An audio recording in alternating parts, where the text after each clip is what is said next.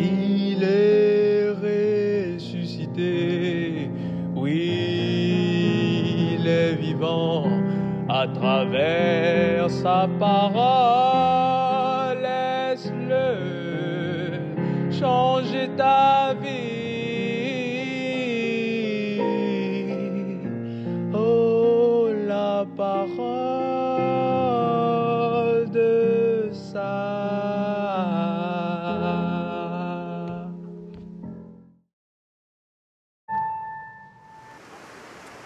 Notre joie peut avoir plusieurs sources, notamment lorsque nous recevons quelque chose que nous avions demandé.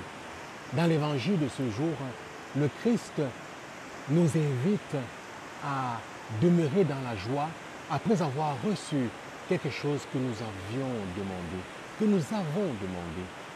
Bien souvent, nous demandons dans nos prières, mais nous ne sommes pas joyeux après avoir reçu quelque chose.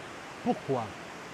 Parce que bien souvent nous sommes ingrats, bien souvent nous demandons et nous nous attendons à recevoir exactement ce que nous avons demandé. Nous ne prenons pas du temps pour discerner, nous ne prenons pas du recul pour être attentifs à ce que le Seigneur a bien voulu nous donner correspondant à notre réel besoin. Le Christ dans l'évangile de ce jour nous invite à porter une attention particulière sur la joie qui jaillit au plus profond de nos cœurs. Oui, bien aimé dans le Christ, cette joie est profonde. Demandez, vous recevez dans la confiance, car c'est source de joie.